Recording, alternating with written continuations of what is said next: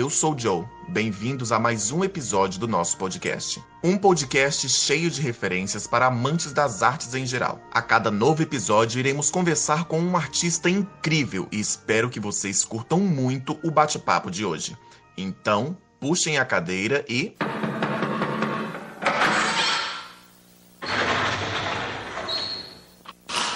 Senta que lá vem a história.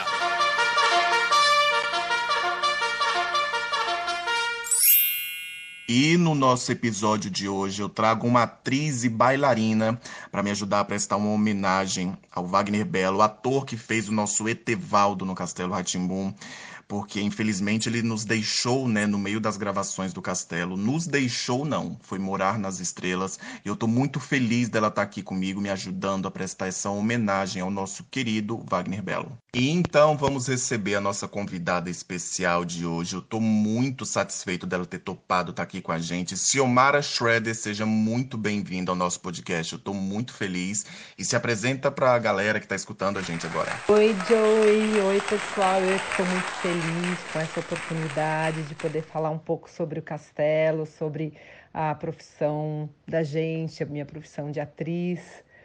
Né? Vamos que vamos. Vamos que vamos. E antes de mais nada, Siomara, eu quero te dizer, te contextualizar um pouquinho, que alguns artistas do Castelo já passaram por aqui. Eu já fui atrás de você várias vezes, alguns meses atrás, e não consegui. Mas como dizem por aí, tem hora certa pra tudo. E hoje a gente vai falar um pouquinho do Castelo, da sua carreira, como é que foi a sua relação com o Bello. Vamos falar sobre tudo isso.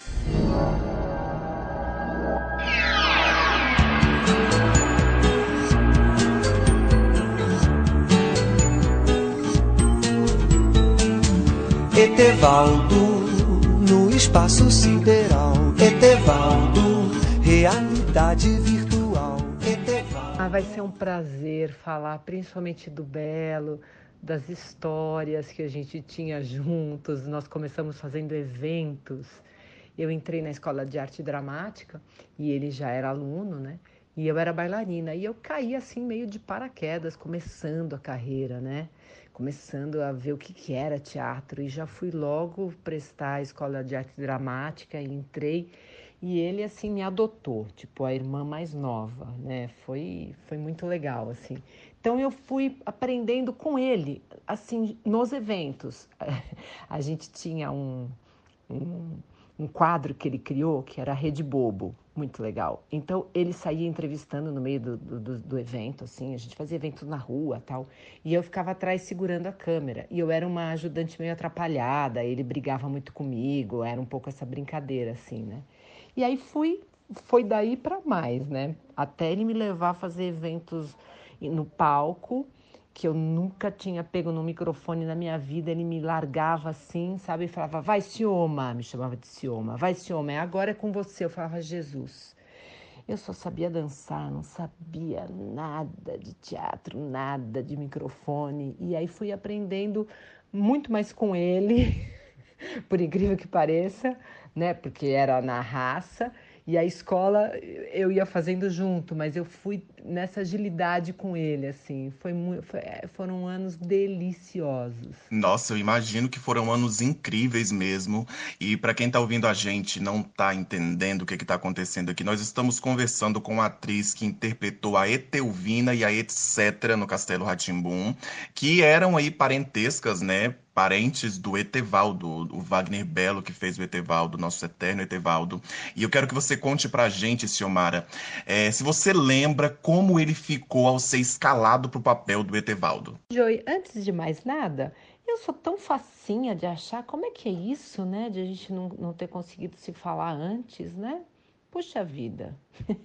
Mas enfim, o Bello, ele tinha feito uma peça chamada Enque o Gnomo, que ele fazia um gnomo, ganhou prêmio, né? E todo mundo viu, era linda a peça. No antigo, eu lembro que assisti no antigo TBC, né? Lá na Major Diogo, em São Paulo. E aí daí ele foi chamado para fazer esse projeto. Ele ficou eufórico. Eu lembro dele me contando assim, Sioma, eu vou fazer o Etevaldo. Era era praticamente, não é uma continuação do Enque o Gnomo, mas era como se, né? Porque o Enque era muito querido pelas crianças, ele chegou a ser capa da revista Veja, ele fez muito sucesso com o Enque.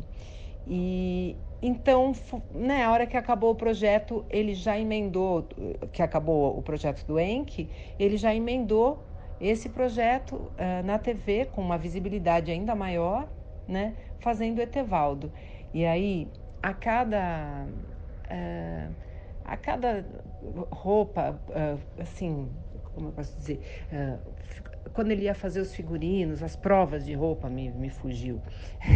Ele vinha e me contava, Sioma, tive que fazer uma prótese, aí era cada dia, era uma coisa que ele curtia da construção desse personagem, né? Que ele fez junto com o Gardim, que é, né, Deus maravilhoso, né? Deus na Terra. E então era uma descoberta a cada dia para ele, curtindo cada momento, a cabeça, como é que foi feito a cabeça, o adereço, né? Ele também curtia muito figurino, ele já tinha feito também figurinos, tinha sido já premiado como figurinista.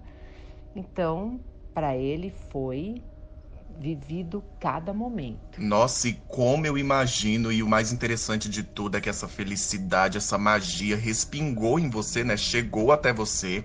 Eu gostaria que você contasse pra gente agora como você chegou no magnífico e colossal Castelo Rá-Tim-Bum. Então, foi assim, ele falou, Sioma, esse projeto tem tudo a ver com você, ele já estava gravando. Nossa, mas eu queria muito que você estivesse lá comigo, porque a gente sempre fazia tudo junto, né? A gente sempre estava junto, então... Aí ele queria que eu estivesse lá de algum jeito. Não, porque você é bailarina, porque você é isso, porque você também é atriz, porque você tem que estar, você é a cara do projeto. Ele falava toda hora. Eu, tá bom, né? Mas, né? Eu não tinha sido chamada, não tinha nada. Daí, tinha um capítulo que ia precisar de uma mãe, a mãe do Etevaldo, a Etelvina. Aí, ele pegou, imediatamente me indicou. Não, porque eu conheço uma atriz para fazer, e eu fui lá. Fiz um teste, não sei se outras atrizes fizeram também. Eu sei que eu fui lá, fiz um teste, me apresentei, e aí, ótimo. Minha primeira vez foi como a mãe dele, né? Que eu participei do programa. Então, eu já tinha feito a base, a roupa, aí todo aquele processo, a prótese, tudo que ele falava. Daí ele ficava comigo, né? Todo curtindo cada adereço, né? Aí fizeram a cabeça da mãe, então era um pouco maior do que a dele e tal. E aí eu lembro que tinha uma cena rápida no telefone, a gente falando Etevaldez, né? Que era um né? Comunicações assim, e aí tinha uma tradução, era muito bonitinho, né? E ela falando para ele tomar cuidado, que ele tava brincando lá na terra, não sei o quê. Foi isso. Aí não teve mais continuidade a história da mãe do Etevaldo. E ele, né? Puxa, queria tanto que tivesse continuidade, puxa, que pena, nanana, e tal. E aí, então essa foi a minha primeira vez.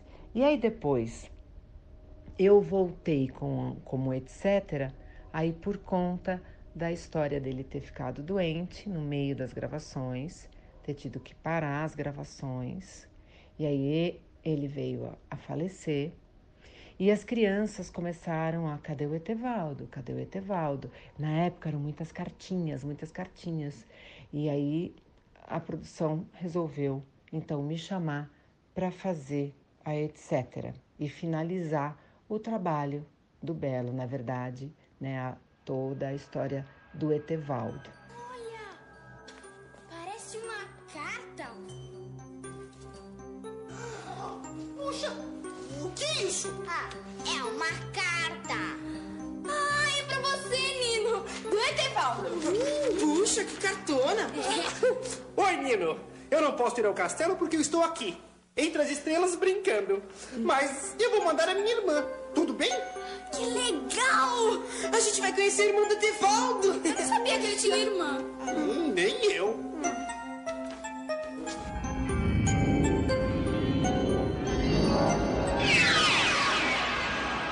Sim, o famoso episódio, né, onde o Etevaldo foi morar, brincar nas estrelas. E eu sempre escutava as pessoas falando, né, das cartinhas que iam para a TV Cultura, do pessoal atrás do Belo.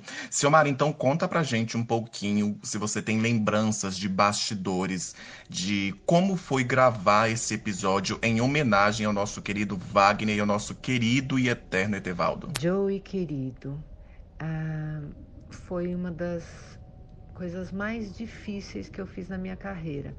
Primeiro, quando me chamaram, eu não quis ir. Eu estava muito impactada. Eu ainda estava ensaiando uma peça não sei se vocês lembram, era uma peça chamada O Livro de Jó, que falava exatamente dessa questão do porquê do sofrimento humano, discutindo a questão do HIV. Então, eu estava muito sensibilizada, eu falei que eu não ia. No princípio eu falei, não, eu não vou, eu não tenho condição. E aí alguns amigos meus falaram, não, é uma homenagem, você já fez a Etelvina, né? Já tinha a base da roupa, era só mudar alguma coisa, né? Fazer um pouco, né, mais clarinha, a mãe. Enfim, resumo da ópera, eu falei, ok, eu vou prestar essa homenagem para ele. Mas para mim foi muito difícil, né? Chegar lá, ver a cara das pessoas assim, né? As crianças olhando para mim assim, com aquela carinha assustada, triste, porque ele brincava, né, com o Zequinha. Foi muito difícil o bastidor, assim. E o mais difícil foi quando eu entrei com a roupa. Né? Bom, montar foi super complicado também, foi super delicado, mais do que complicado, né? Porque aí, de novo, eu estava na mão do Gardim e ele com aquela sensibilidade toda dele, ele era bailarino, eu já tinha sido bailarino, a gente até já se conhecia de outros carnavais, então ele foi um querido comigo, ele ia colocando e falava tudo bem, eu falava tudo, e agora? Vou pôr mais isso, ok. Aí eu fui, quando eu entrei no estúdio, todo mundo ali para gravar, sabe quando dá aquele silêncio? Você fala, ai, né? Vamos lá. E aí a gente fez, aí quando a gente começou a fazer, que é o famoso capítulo que a gente fala, que ele foi brincar nas estrelas, e a gente finaliza isso, assim. Foi tão leve daí, foi tão gostoso fazer, que todo aquele nervosismo, aquela coisa anterior dos bastidores que estava difícil, né, para todos nós, realmente ali a gente finalizou, ali a gente entregou ele para as estrelas. Foi a coisa mais linda do mundo. Eu queria que todos vissem, assim, um brilho nos olhos das crianças, né? Porque eu contracenei diretamente com elas, assim. Era lindo, lindo, lindo. Elas foram super profissionais, sabe? Foi lindo. Foi um presente. Foi uma das coisas mais difíceis e o maior presente da minha carreira, assim. Nossa, como eu imagino a dificuldade que foi para produzir esse episódio agridoce, né, vamos dizer assim, porque o Etevaldo era um personagem muito querido pelas crianças e ele merecia, né, esse encerramento de ciclo, esse fechar de cortinas de uma maneira mais poética e mais, de uma forma que ele merecia, né, e o Belo também. E eu escutei, eu assisti, né, uma entrevista que você deu esses dias para o canal Tchau Não Até Amanhã, a página que fala sobre o Castelo Rá-Tim-Bum no Instagram, e eu vi você falando que o Belo, ele tinha uma coisa que ele era muito bom em tudo. Eu gostaria que você contasse para mim um pouquinho como é que era a sua amizade com ele, a amizade dele com os outros amigos de vocês, e essa questão dele ser bom em tudo. Eu acho muito importante a gente enfatizar aqui esses múltiplos talentos do Belo. Eu adoro falar, porque dá até raiva, entendeu? Sabe, pensa na pessoa que sabe fazer tudo, tudo ele sabia fazer. Se ele fosse pegar e fazer colocar uma bucha e furar a parede, era perfeito, virginiano daqueles. Então era perfeito o furo que ele fazia para colocar o parafuso, para colocar. Por quê? Porque ele ia no manual e ele aprendia tudo. E até mesmo eu comentei recentemente no Instagram, nessa entrevista, que ele fazia umas coisas, ele fazia de tudo bem, né? A única coisa que ele não conseguia fazer era dirigir automóvel, né?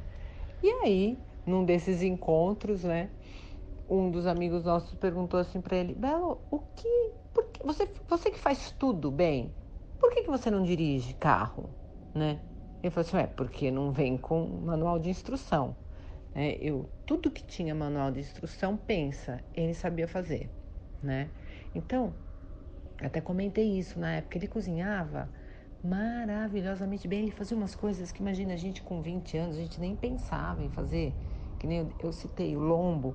Gente, você acha que com 20 anos de idade eu ia pensar? Não tinha internet, não tinha receita assim que você baixa assim, vou fazer. Não, você tinha que comprar um livro. Você acha que alguém com 20 anos de idade ia ter um livro de receita e fazer lombo? Ninguém. A gente no máximo fazia um macarrão quando chamava os amigos, e nem saía tão bom assim, entendeu? Né? Então ele era totalmente acima, né, da gente. Então, cozinhar, se a gente cozinhava, ele cozinhava super bem. Daí, a gente fazia as peças na EAD, na Escola de Arte Dramática, precisava fazer figurino, ele encabeçava, daí ele já ia lá, já falava com as costureiras que tinham lá, já desenhava o figurino, aí ele desenhava super bem. Tipo, como assim, né? Aí, adereços, ele fazia super bem, né? Dava pitaco em cenário, tudo. Bom, aí assim, a questão de comunicação era maravilhosa. Se a pessoa vinha com um trocadilho, ele já tinha resposta imediatamente. A gente ainda, todo mundo lá pensando, e ele já tinha resposta, né? Contava piada. Que contar piada não é fácil, vamos falar, né?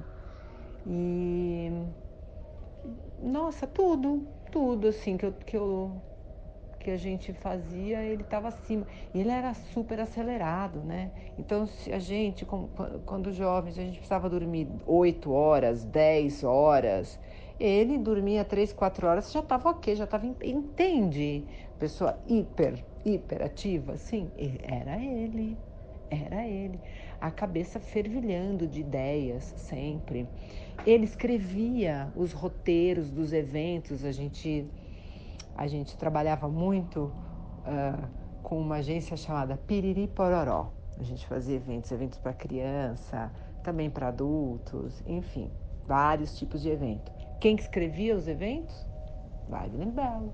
Nossa, que formidável, né? Ter esse tipo de pessoa perto da gente, influenciando a gente, nos ajudando, nos ensinando a viver. Eu gostaria muito, Siomara, que você contasse aqui pra gente, porque já estamos indo pro finalzinho do nosso bate-papo. Eu gostaria que você me contasse como a existência do Bello influenciou na sua vida e na sua carreira. Antes de responder essa pergunta, eu lembrei também de uma coisa mais insuportável, que você fala assim, ele é bom em tudo, mas você citou só parte de humanas, línguas, comunicação, artes plásticas, teatro. Ele era bom em matemática também. Ele tinha feito um colegial de edificações na época. Pelo amor de Deus, né? Então, só para finalizar, porque eu não preciso falar isso. E aí, assim, como é que o Bello influenciou minha vida? Pois você acredita que no dia do meu casamento, pena que eu não tenho isso gravado, ele não fez a entrevista, aquelas coisas que a gente fazia na rua. Eu saio da igreja, né? Tô saindo da igreja, vem ele. Sioma, qual é a emoção? Como é que você se sente agora que você é recém-casada? Sabe assim? Né? Eu não sabia se eu ria, se eu chorava, se eu respondia, o que eu estava sentindo. Não, ele era essa pessoa mesmo, né? Enfim. Então, ele estava presente na minha vida, me deu um livro de boas maneiras para quando eu casei com um liquidificador todo vintage. E o livro chamava Poder Pode, mas não deve. Era de uma portuguesa e ele adorava, porque ele adorava ler, né? E aí todas as coisas de etiqueta que podiam fazer, que não podiam fazer, porque ele lia tudo, sabia tudo, manual de etiqueta, tudo, né? Então, eu lembro dele em tudo, sempre, até hoje, assim, pequenas coisas, né? Eu tenho um livro até hoje, sabe? Da portuguesa Bárbara, chama Bárbara. E na carreira ele me deu, assim, essa versatilidade, né? De estar fazendo de tudo, né? Eu faço comédia, faço. O Livro de Jó foi um super... uma coisa mais dramática, eu fiz musical, eu agora estava fazendo Trair e Coçar é Só Começar, que é uma comédia rasgada, um vaudeville daqueles. Então, eu acho que ele me ajudou a colocar para fora todas as possibilidades, me ajudou a descobrir, sabe, todas as minhas possibilidades, que talvez se eu ficasse numa coisa só de escola, talvez eu fosse, sabe, uma coisa mais... certinha, pragmática, mas como a gente se virava fazendo evento e tinha um monte de coisas improvisadas que a gente tinha que dar conta ali na hora, ainda mais com criança, né? Então ele me deu esse jogo de cintura que ficou para sempre, né? E ele ficou para sempre comigo, mas, cara, eu falo que se ele tivesse vivo, ele ia ser... um desses influenciadores, um desses youtubers, assim, ia bombar, não ia ter pra ninguém, né?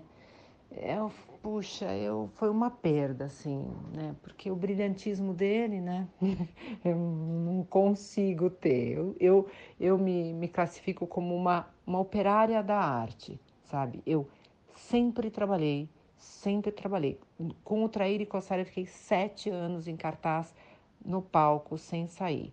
E desde que me formei, eu só trabalhei como atriz, sempre no palco, fazendo eventos, dando aula, né? Mas então, eu sou uma operária. Mas Bello era, assim, realmente uma estrela. O mais bonito dessa sua fala, Siomara, é que me fez pensar que não existe melhor professor do que um grande amigo, né? E eu quero te agradecer muito, muito por você ter topado estar aqui comigo, me ajudando a fazer essa homenagem ao Bello, ao Castelo Rá-Tim-Bum, ao Etevaldo. Não tinha pessoa melhor para fazer isso, para me ajudar, e foi por isso que eu te procurei. Então, muito obrigado por você ter topado estar aqui. Muito obrigado, eu te desejo todo o sucesso do mundo e que, de certa forma, a gente se esbarre mais e mais vezes na vida por conta da arte. E você falou sobre o Bello influenciar, né? Ele nos influencia até hoje, o Bello tá vivo até hoje e os trabalhos, tudo que ele fez tá com a gente até hoje. Eu acho que isso é o mais bonito. E é interessante a gente, né, nós fãs, você que é amiga próxima dele, a gente não deixar essa memória dele morrer. Então, muito obrigado mais uma vez de coração pela sua presença nesse episódio tão especial para mim e para os fãs de Castelo Rá-Tim-Bum. Atenção, atenção! Está na hora de voltar para casa! Ah, eu não quero ir embora, não. Ah, então não vá. Mas é que está na hora, senão minha mãe vai ficar preocupada. Ah, mas você pode voltar outro dia. Outros dias? É mesmo, você volta? Ah, volto sim. Bom, então, tchau pra todo mundo e até a próxima vez. Etcetera. Ah, Joey, que pena, acabou. Eu adoraria ficar falando aqui um monte de histórias do Bello. Até propus a gente fazer uma rodada com os amigos do Bello e contar as histórias da época de escola. Tem muita história bacana. Realmente a gente tem, né, essa memória, ele deixou um legado. Eu adoraria que ele tivesse entre nós, porque aí ia ser maior ainda, né? Mas tá bom, a gente segue aí, fazendo a nossa parte, né? Também desejo para você muito sucesso, que a gente se encontre aí pela arte, com a arte, né? Que a gente consiga vencer esse momento histórico tão difícil, né? Essa pandemia.